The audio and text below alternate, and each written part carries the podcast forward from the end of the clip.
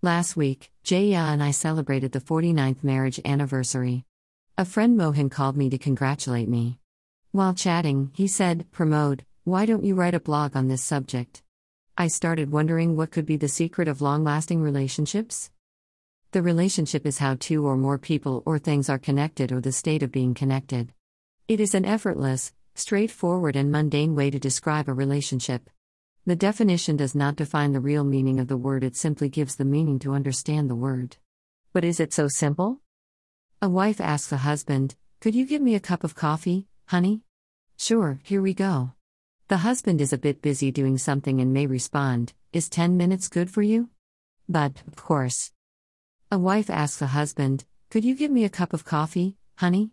Why don't you go get it yourself? The husband snaps, but he says the thing in an apparent sweet tone. Do you feel the difference? The first one is a normal, lovely domestic interaction. The second one is something more like a playback reel of a movie called Why We Got a Divorce. I may be exaggerating, but I am not far off from my judgment. These interactions are defined by scientists as a bid and how the partner responds. Bids are the most fundamental to any relationship. A bid is the most fundamental unit of communication between two people. It is an attempt between two people to establish emotional communication. It could be verbal or nonverbal.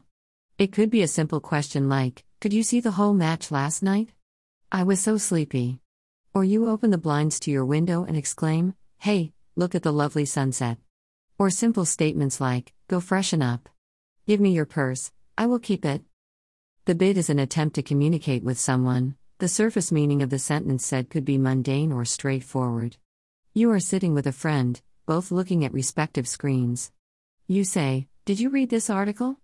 There can be more than one reaction. The first one is he keeps the phone down and says, Which one are you talking about? Send me the link. I will read it and come back to you. The second one is when he keeps his phone down and tries to change the subject. What time are you flying out tomorrow? The third one could be that he simply snorts and says, I am in the middle of something, this is turning down your bid. These three types of responses are the building blocks of emotional communication and human connection. These bids and bid responses make or break the relationships. The bids are never what they mean, they have hidden messages. Deepak and Asha are sitting on the sofa in the living room. It's a bit chilly, isn't it? Saya Asha. This is her bid, but there is a hidden message in it. Asha is not just looking at what Deepak is going to say. She hopes that he will agree. Move a bit closer to her and cuddle. In other words, she hopes to move closer to him both figuratively and literally. So, why does she not say, Give me a cuddle? Why the hidden message? This statement is made with a precaution and gives face saving options. Deepak may say, I'm not in a mood. Ouch. On the other hand, he tosses her a shawl. Asha is not getting a rejection, but she is getting some positive signals with the interaction, which is better than the outright rejection. On the other hand, Deepak is in the middle of some online financial transactions. He signals her with eyes or by hand, again a positive act. Asha has given him an option by the statement to smoothen the interaction. So, vagueness of statement is by design, it is a feature, it is not a bug in coding language. The whole thing, as usual, gets more complex. Not every sentence can be interpreted easily. So, one has to respond carefully. All of us have desires or feelings which we cannot express properly. If we do not understand our own feelings, how will we know the feelings of others? When my grandson Suyash was a child, he threw a bit of a tantrum when we were in a mall. Sachin simply picked him up, and we came out. Suyash stopped crying as the cold weather hit him. I asked him, Suyash, are you hungry? He said, Yes. As he had his juice, he said, Can I have a jacket, please? He was hungry and hence the tantrum. Never ask an unanswerable question like, Do you like me more than your mother? Or the famous question like, Have stopped beating your wife? When feelings of anger, fear, or sadness are involved, bids are usually in the form of criticism or accusation. These can be difficult to interpret and respond to. If you respond to such bids apologetically or in anger, the results can be different. Finally, have you understood what I am implying? Don't interpret literally this sentence. I meant to say a simple thing, you get me? This is a classic example of an incorrect bid.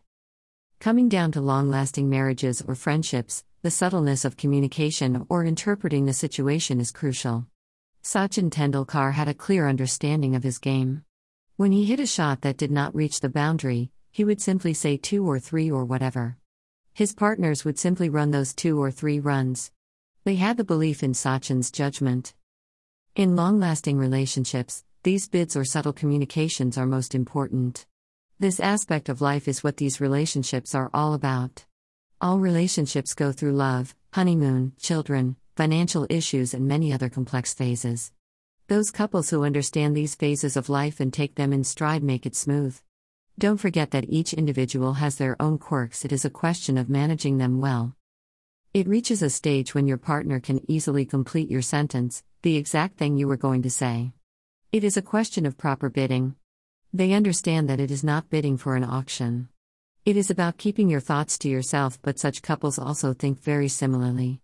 It is a life where the ball bearing never fails, there are hardly any frictions.